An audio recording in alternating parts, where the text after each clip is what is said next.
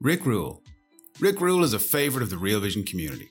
If you'd like to meet Rick and get a masterclass from the master himself, you'll want to head to the Rick Rule Symposium on Natural Resource Investing in Florida, July 23 to 27. You'll get access to industry insiders, elite bullion dealers, gold council members, and uranium pros. Just head over to realvision.com slash Rick for tickets. That's realvision.com slash Rick.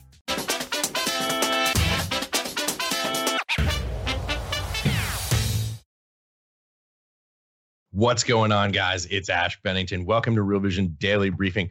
Before we get started with this show, every day this week, we're talking about our new platform, Real Vision 2.0. We talked about this earlier on the Crypto Daily Briefing, uh, but I think it's worth mentioning again because it is quite important. Last week, we released a video called The Past, Present, and Future of Real Vision uh, with Raoul Pal talking about what we're doing with this platform, the new direction the company is going in. As I said, we're all very excited yesterday. As I said yesterday, we're all very excited about this. It's a huge leap forward, I think, uh, for us. You know, in my mind, this is really about Real Vision transitioning from a content business to a platform business. I know that that's a bold statement, uh, and we're taking baby steps to get there. But I really believe that fundamentally what we're doing is connecting people, creating information and wisdom. There's a lot of content to talk about here. So I just want to talk a little bit about uh, what's happening right now on the platform. By the way, if you're a Real Vision member and you haven't seen the video yet, go check it out on platform. It's called, as I said, the past, present, and future of Real Vision. Uh, and you can take a look at this whole video there. In the meantime, let me just read for you some comments from our Real Vision members that I think give you a little bit of a sense of what's happening on the platform. First one comes to us from Matt P. Goosebumps of excitement. Effing awesome. Thanks, team. The work to get here would have been epic. Well done. And a massive thank you for making all this possible. I'm so grateful to be a member of Real Vision. Jake K. This is epic, confirms everything I've always believed about why I'm investing in Real Vision. I've never viewed membership fees as an expense. They're an investment in an education and a distributed network that will compound throughout my life. Now, with the new platform, I can consistently invest in building network, plus having the tools to continue my investing and educational journey. Finally, from Adrian P. Wow, this is going to basically be a Real Vision dashboard tool, which is super awesome and helpful. So I don't have to keep WordPad handy to save all my notes from the investing course. Stoked for this. And the bloopers were hilarious. Yes, the bloopers were hilarious. I really enjoyed that video for that reason. Uh, but I want to reference here a little bit of what Adrian was talking about with WordPad. You know, this is really interesting because it's essentially a tool, a piece of functionality that's built into the platform that will allow you to take notes uh, directly on the videos in the platform itself and then organize those. And hopefully, we've got some AI functionality coming online soon as well. You know, this is a relatively simple feature, but what it represents, I think, is enormous. Uh, this is about connecting knowledge, tools, and network. Uh, it's not additive, it's multiplicative. When you have all of these things functioning together, your ability to get things done on the platform to learn and to connect with each other, I think is pretty incredible. Uh, anyway, it's a long journey. We're just beginning it now. And we want to tell you about this because we're incredibly excited about it internally at Real Vision. And we want to show you what we're doing. Here's how this matters to you specifically. Prices at Real Vision, like many other things in our economy, are rising uh, in the next couple of months. If you're already a Real Vision member, the good news is you can lock in your current membership at up to 50% off or level up at member only prices before July 24th. Uh, here's where to go to check it out. It's realvision.com forward slash level up, all lowercase, realvision.com forward slash level up, all lowercase. Uh, a lot happening there. We're going to continue to keep you updated on this as this platform begins to roll out on realvision.com. So much, much more to talk about there in the coming weeks and months. Okay, with all that said, time for the market to turn. Welcome to the Real Vision Daily Briefing. It's Tuesday, July 18, 2023. I'm Ash Bennington. I'm joined today by our old friend Tom Thornton, founder of Hedge Fund Telemetry. Tom, welcome back. Ash, uh, nice to be back. And uh, that sounds very exciting for Real Vision 2.0. Uh, goosebumps, as the first guy said yeah, it's pretty cool, man. There's a lot going on, and I've I've you know kind of played around with the beta releases. It's super fun. I, I really think that this is about becoming a true platform where you have tools and functionality as well as content and the ability of people to connect to each other. Just incredibly exciting, cool stuff. Cool. So, Tom, I've been hanging out in crypto land for the last few weeks. Uh, I've been keeping an eye on uh, what folks in crypto call TradFi markets, what we call capital markets, US equity markets, still on an absolutely enormous tear. Give us the big picture. What's the context? How are you thinking about it? Well, I, I think right now, whoever's watching can can certainly, and I'm not going to take offense if they just say, "Oh, so what? Who cares?" Um, I'm kind of looking at things from a valuation point of view, um, looking at a lot of technical indicators, market sentiment as well, and and, and truth be told, um, I had a great year the last couple years. This year hasn't been very good. Um, I'm actually down on the year, which I know everybody's gonna be like, "Oh my god." but I am, and I'm, you know, year's not over. Uh, but I, I do think that um, it's gotten just a little too weird right now. Uh, valuations are stretched. Market sentiment uh, had been sort of muted throughout the first five months out of the year, and then in June, it turned, um, actually turned, and is now extreme, extreme overbought, bearish, and the, for the first time since last year, we now have DeMark upside exhaustion signals on the S&P 500. Uh, we haven't had that yet. We did have one on the Nasdaq a couple weeks ago, and you had a little bit of sideways action, and then now you have a, a bit of a resurgence, uh, residual momentum. But what's interesting is I'm seeing the most amount of upside DeMark sell signals within the S&P in 18 months. And in 18 months ago, I was fairly bearish um, and cautious, and not many other people were because everything was uh, moving higher. In that was around November, December 2021. And so we're seeing a very similar setup like that. And we've had the Magnificent Seven, uh, which has been discussed numerous times everywhere, doing the majority of the heavy lifting uh, in the markets. And, and, you know, quite frankly, I probably wouldn't have chased. I wouldn't. I don't recommend chasing them now. Um, I think selling them now makes a lot of sense. Maybe not short, but uh, I think that it's just the valuations have gotten stretched. The market cap increases are absurd. Um, that's just, and again, people can say, "Oh, so what? Who cares? They're going up, and I don't really care." Well, you might eventually care because there's going to come a time when uh, things just stop moving up in this torrid fashion. And and as I, you know, as you mentioned, you you've been in crypto land. I don't know what that looks like. I mean, I'm I'm assuming it looks like partly like the Barbie movie, like an NFT. I don't know what crypto land looks like. It sounds good. I mean, awesome, honestly. But even Bitcoin has stopped going up, and Bitcoin used to go up and was correlated with the NDX. So I think even the crypto guys in Bitcoin are blushing a little bit, going, "Oh my God!" You know, Nvidia's got, you know, a, a micron or two a year, a day, or every other day. And um, I mean, Microsoft was the one today that went, you know, nuts. At 11:30, they were doing a presentation regarding their their uh, AI product that they're going to put towards uh, or put mix in with um, Office, the Office suite, and they're going to charge thirty dollars a person, which is very high. That's a high number for a month monthly user. But the stock went up 150 billion dollars uh, within about a half hour uh, in market cap. 150 billion dollars in market cap, and someone on Twitter uh, did a little calculation. Um, I don't know who it was, but they said that uh, that would be essentially 80 million users monthly at $30 would equate to about $150 billion over five years. Uh, right. Yeah, five years. So it just it's it's getting crazy, and I, I I have been looking at the earnings estimates, and usually earnings estimates go up with uh, with increases in in stock prices. No, not here, not this quarter. Uh, Microsoft again is up 700 billion dollars in market cap and their earnings haven't really gone up. And they will, you know, they'll beat numbers.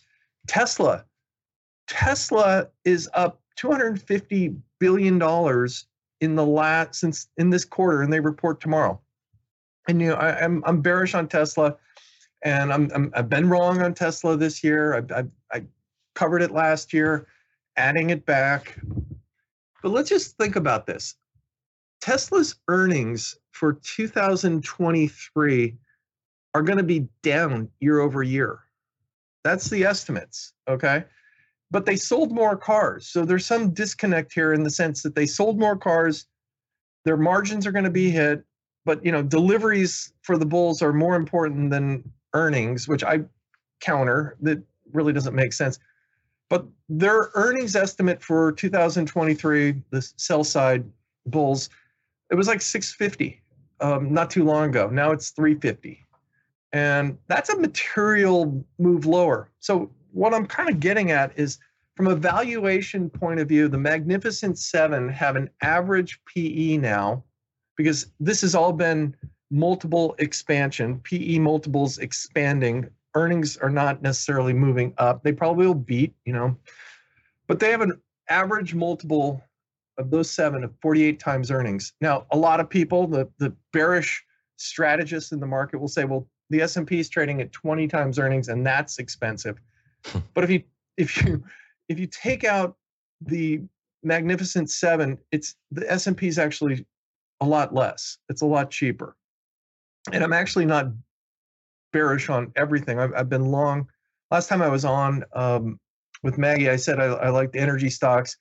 The oil service sector is up 20% uh, since, and it's it's it's been working, uh, and I, that's my favorite place for the second half. Um, and you know, there's going to be some volatility there. So that's kind of my thought. You've got sentiment very high. You've got boatloads of DeMark signals that are for the first time in a while triggering. So again, everybody can say, "Oh, so what? They're going up. I don't care." You might one day. So, Tom, if I had to do a two word summary of everything you just said, it would be oh narrow, oh narrow, and overbought. Those would be my two cho- my two words. Overloved, overbought. That's it.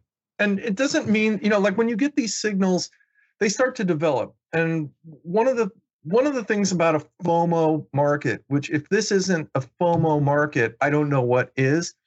But one of the problems is you get these very shallow pullbacks. And you get shallow pullbacks because you have so many fund managers that have missed the move and they'll buy back a 2% pullback like it's, you know, generational buying opportunity. And that's kind of what happens. And it happened in the towards the end of 2021 until a pullback was bought it failed. Another pullback was bought, it failed, and you started to wear down those buy the dip people. We're not there yet.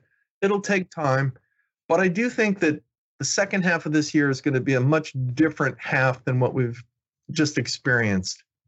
And again, some people can say, "Oh, so what? You know, i have you know made a ton this year. You know, I made a ton last year. You know, who cares? Mm. So what?" Right. So what? Actually, you should. That's the two words. So what? So what? Yeah. Listen, Tom, you th- this is the reason why we have you on Real Vision. Decades of experience in watching markets, thinking the way people who run money think, and you make a really compelling case for this view of the shallowness of the of the pullbacks and then the constant upswing return that you see on the end of it, and of course uh, the magnificent seven concentration. I mean, uh, by the way, I'm just I'm just looking. At, By the way, for anyone who may not know, is uh, Apple, Amazon, Alphabet, Meta, Microsoft, Nvidia, and uh, Tesla. But I, I, wanted to talk. Oh, and I flipped screen, so I don't have it here. I, oh, so just to, give you an idea of the concentration here. I mean, this is a really rough proxy. We could probably do we could probably do equal weighted S and P, but S&P 500 having a banner year, it's up just a shade under year to date 19%. NDX Nasdaq 100 up 40 5% or thereabouts on the year, 44 spot 81 YTD. I mean, the massive outperformance of NDX versus SPX, just huge. More than double. Yeah, well, that's, I mean, the, the NDX was, I think it was down 35% last year and the S&P was down 19%. So, you know, you had you, a different year. And I think, I, and I've tracked attribution and the, the weightings and everything so closely for so many years, and now it's like very common that everybody's watching it, and and that's good. Um, but you should look at it from different time frames as well, and that's when we'll we'll see. And I'll, I put stuff on Twitter all the time about that, and and we'll we'll watch. But look, I think that that when we look at a PE ratio, the price has moved up tremendously. Now we need to see some of the E happen. And Right. to really justify the moves, you have to have incredible earnings growth going forward. I don't think the Fed's mm-hmm. done. I think the Fed has a real problem on their hand because you've had inflation go down and in the next couple months with base effects and, and with gasoline prices being lowered by the Biden administration with the SPR release, if, if you start to see an uptick in gasoline prices or fuel prices for airplanes, I mean, fuel prices for airplanes have been a sort of a tailwind for the airlines. And, you know, this month to date, it's up 8%. I mean, 8% is 8%. Um, but if you start to see that happen, I think you're going to see inflation start to reaccelerate. And that's the worst case scenario for the Fed. So that may be the, you know, some people said on Twitter, oh, what's the catalyst? Well, maybe that's it. Maybe earnings fall short. I don't know. But I think that we're going to run out of buyers. And that's generally what happens when you start to see DeMark exhaustion signals um, play up. The other thing is I like to see a lot of them happen together. And when you mentioned equal weight, the S&P equal weight uh, finally caught up. It had a buy countdown 13, which was a buy signal uh, in June, and now you have a sell signal. It, it's the same thing with the S or the Nasdaq equal weight. Now you have a sell signal in that. So you've just across the board the VTI, the total market cap um, ETF from Vanguard, that has it. The Russell 3000 has upside exhaustion signals. We have a couple that are still we're still waiting on, um, but when you start to see that, you should probably start. You should see rule of thumb a reversal within the next 10 days, two weeks, uh, start to develop. And it, again, tops are hard, and you'll have to have that pattern of the the failed dip. Yeah. By the way, since you mentioned Microsoft, something that I've been thinking about here, a conversation that Raoul had with Julian Brigden, hosted by Harriet Melandri, uh, out yesterday, I believe, on the Real Vision platform. This is an Insider Talks, where he talks about Microsoft and AI. Let's take a look at that. For Michael from Canada's question, so um, he does do fundamental analysis and he was having a look at price to free cash flow ratios uh, for some of the big big cap stocks. So we got Google, for example, that's uh, op- oscillates in a 30 to 35 range. It's dipped to less than 20 times, and now it's down to 25. So he doesn't think it's expensive. But Microsoft is at 44 times. Um, given what he argues is low liquidity in a high rate environment, um, shouldn't these discrepancies correct? Aren't these valuations? The issue is with? Microsoft is we don't know how to value the AI component they've just done, right? So is the market overvaluing it, undervaluing? I have literally no idea. Sure. I've, And when you I have find no out in a idea. month or so, right? I don't even think Not even really. that's too early. Well, I right? mean, at least initially, mate. At least Yeah. initially. it's going to really take until next year or the year after to figure out have they just let a stallion out of the stables here, or is this a narrative that is fine within Microsoft's overall context, but they're such a big company. Is this driving it? We just we just don't know. You know, that's interesting, Tom. I, I heard uh, saying essentially it's it's almost impossible to quantify how to value the AI component. I think he was sort of expressing almost this like Knightian uncertainty view uh, around the near term earnings potential. We know that Raoul is very bullish on AI uh, as a thesis, as a technology, but in terms of near term earning potential, how do you know? Kind of similar to your point. Right. I look. I th- I think, of course, they're going to have an earnings boost because of AI, and I think that there's a lot of stuff that, well, again, the market cap on their pricing their office suite with AI um, went up 150 billion dollars today, and the market cap is up 700 billion dollars in the last quarter.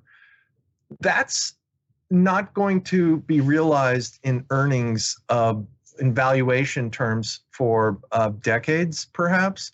Uh, maybe I'm wrong. You know, maybe I'm wrong, and everybody's going to have this, and you're going to just be a slave to it. I just think that it's overhyped uh, versus the market cap of the moves that we've seen, and valuation makes no sense. I, I'm looking at my screen right now. 37 and a half times earnings from Microsoft right now after today's move. I that's you know this before the COVID, it was trading at around 23 times earnings, and that that people said that that was expensive. I just don't think that it makes any sense at this level here. No sense. So I, and again, people can say, so what? It's going up and it's making me money. God bless you. I, I hope everybody makes money. I just want people to be cognizant of some of the risk. Well, you ask a really interesting question, which is how long does it take you to recognize that $700 billion increase in market capitalization and earnings over what time horizon? I mean, how do you get there, right? How do you get there? Well, look, I, I think people, I mean, this is an irrational market where you've seen these these moves that are just absurd in in so many ways. I, I mean, I it's a new paradigm. I mean, I, I lived through and traded through the dot com bubble burst, and uh, it took 10 years for Microsoft to regain its old high. And it, it wouldn't surprise me to see a lot of stocks go through that same situation. And I mean, NVIDIA is a great company. It's incredibly overvalued. Uh, they're going to blow away numbers. They're the best at hype. You know, they've also had maybe the largest insider selling uh, ever this last quarter. I, you know, what do they know? I don't know. But obviously, some of the the long term uh, holders internally in the company are saying thank you very much and taking the gain and not waiting around for the AI spoils. Yeah, you mentioned uh, the dot com era. I was one of the young kids on Wall Street at that point. I was working on the tech side. Uh, listen, I don't know what these statistics mean. Let me just throw this out there. These are just numbers. You interpret them as you wish, right? So December 1999, Amazon trading split adjusted $5.34. September 2001, trading at 29 cents. 95% loss in value, peak to trough, underwater for 94 months, seven years, 10 months, nearly 3,000 days underwater. Wow, did you just get that from ChatGPT? Did you just type that in? I mean, that's good. That's good. I might pay for that. But, um, you know, the thing is with Amazon, and you could say, well, if you had just held on, you know, they always put those stats on TV where, uh, where they say, well, if you, if you had bought Amazon at the IPO, you would have X amount today. Well, that's great. But let's just remember it went up 6,400% twice and, you know, like 50% pullbacks and then a drawdown of 95%, as you mentioned. There's no fund, there's no fund manager that could have said, you know what, I'm just going to sit here. I know I'm getting paid for my performance, but I'm going to allow it to go down 95%. Right. Um, That's part of mean, the plan. Maybe the buy and hold people can, can can do that. But I think if I had a 6,400 percent gain and then I gave back 95 percent, I'd be in a mental hospital. I mean, I, I mean, I, I maybe I don't know, maybe. I mean, that that hurt. That would hurt, wouldn't it? Like, oh man, I should have sold that. It's hindsight. Ooh. Our our friend Mark Yusko has a great line about this. He said the only two people who held the stock were Jeff and Jeff's mom. Yeah, yeah, that's true. I mean, I, insiders sold it, and you know that's one of the things to watch in in this type of bubble when insiders were selling every every share they possibly could um, in in the run up, and it was a new paradigm and didn't matter, but it did. I, I think I think my mom might sell if I were down ninety five percent. I think she'd be like, you know, I need to cut some losses here. Yeah, yeah. Like I'm gonna, I'm gonna, I'm gonna, I'm gonna sell this uh, here. It's time, time to sell. But you know, I love but, you. You're my back later. Yeah, I know. I, I, I, used to have a couple family members that were good contrary indicators. Um, they would say, ah, you know, I think this, I think this is going to be a good thing. This Cisco here, and I'm like, well, we've been long Cisco for eight years. I sold it. You know, never saw the highs again. Um, Another one was the Pfizer. I think this Viagra is going to be good. Sold that one right when that hit, but uh, yeah, he's not around anymore, so I can't get the, the my better indicator. But uh, anyway, I I just think that right now the market is in this um, irrational type of stampede. Uh, it's not easy uh, from being a long short fund manager. that stand, standpoint is very hard. Um, it's hard to be a long only fund manager because you're going to underperform because you can't be just long seven stocks and people keep chasing them. And look, there's things that are starting to broaden out. The financials had a good day. Energy had a great day today. Uh, I think industrials are getting a little over overextended here, but I I really like to see the market see some of the irrational bubble burst here, and you know maybe it's going to be the Fed. Maybe the Fed's going to you know tighten again in September. I think that's a possibility, and that would probably mm. spook a lot of people. And if anything, they're not cutting rates. I mean, let's remember that they're not cutting rates because they're still doing QT. Maybe they need to increase QT. Hmm, maybe. Maybe they're not going to cut rates because they're doing QT and they're going to hold rates steady. And you're not going to see a rate cut happen with 3.5% in unemployment. That just is impossible. And you're not going to see unemployment until stock prices go down. Mean, we saw all these tech companies laying people off last year because their stocks were down. They're not going to cut people with stocks higher. So the Fed's got a dilemma there. It's it's a it's it's a tough thing. I think the soft landing narrative. You go back in history. I'll put it on Twitter. All the 70s, 80s, 90s, 2000s. Everybody, all the economists said, "Oh, we're going to have a soft landing." Even Paul Krugman last week said, "We're going to have a soft landing." The soft landings he, only happened that, once. Did What's he that? send that prediction? Did he send that prediction out by fax machine? Yeah, his his you know the internet's going to you know be dominated by the fax machine. I, I forgot exactly what he said there, but you know, look, it, everybody wants a soft landing. It's happened once in 94, 95. I don't see that happening at this stage. I don't see that. It's, it's always a soft landing and then it becomes a hard landing, and who knew?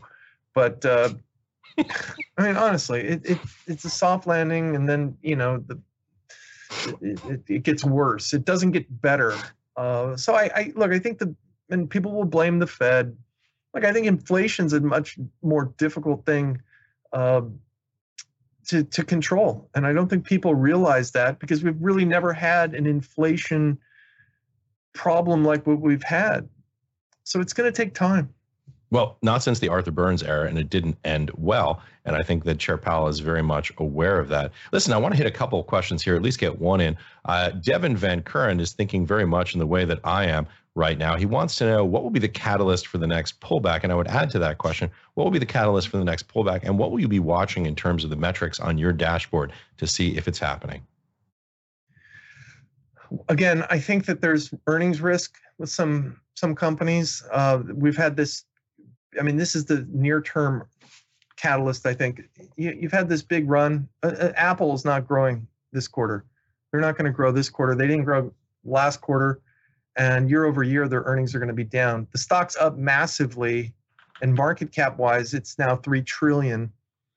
Uh, I think that Apple's probably at risk of a pullback, and that could spook the market.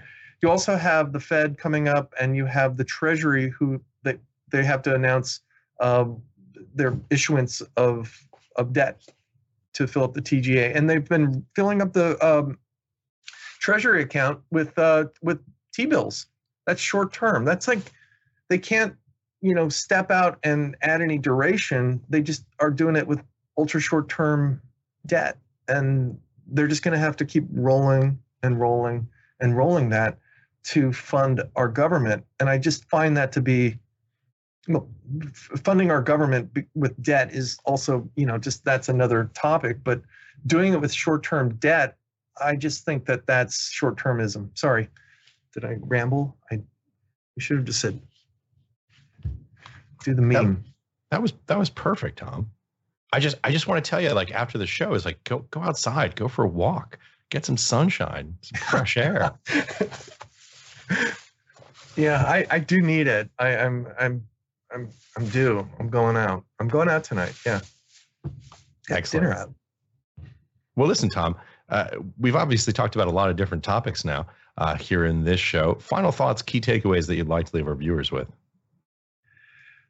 Again, you can say, so what? And maybe it doesn't matter. Uh, I just laid out some of the basic stuff that I look at. Market sentiment is extreme.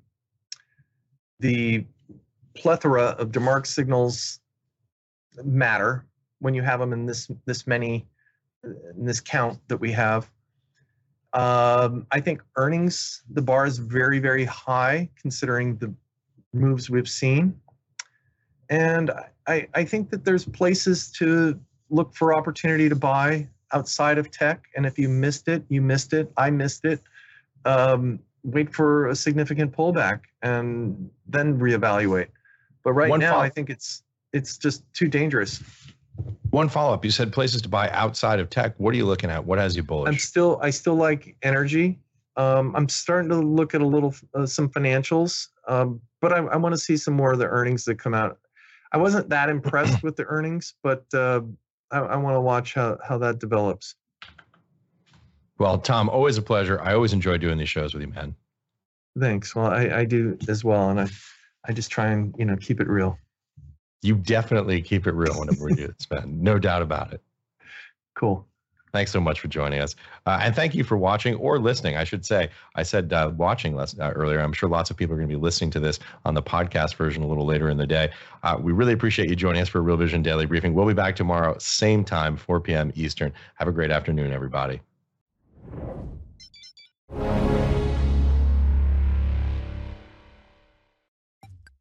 I can't tell if I'm live or not. Welcome to the latest episode of I Don't Know What the Fuck I'm Doing. I've got no idea what I'm about to talk about or present, but we'll give it a go. No producers, no anybody. They came on beforehand, threw me into the deep end, so I don't really know what's going on. Sorry, I need to get rid of my wife who's on the call. Let's hope she doesn't shout at me. Sorry, everyone. I can't tell I'm alive. Ah. I hope I've entertained you. I've uh, done my song and dance. Um, you fuckers need to subscribe, please.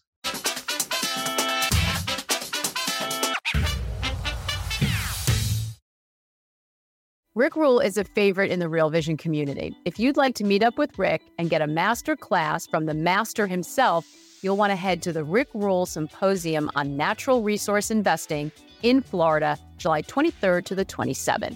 You'll get access to industry insiders, elite bullion dealers, Gold Council members, and uranium pros. Just head over to realvision.com forward slash Rick.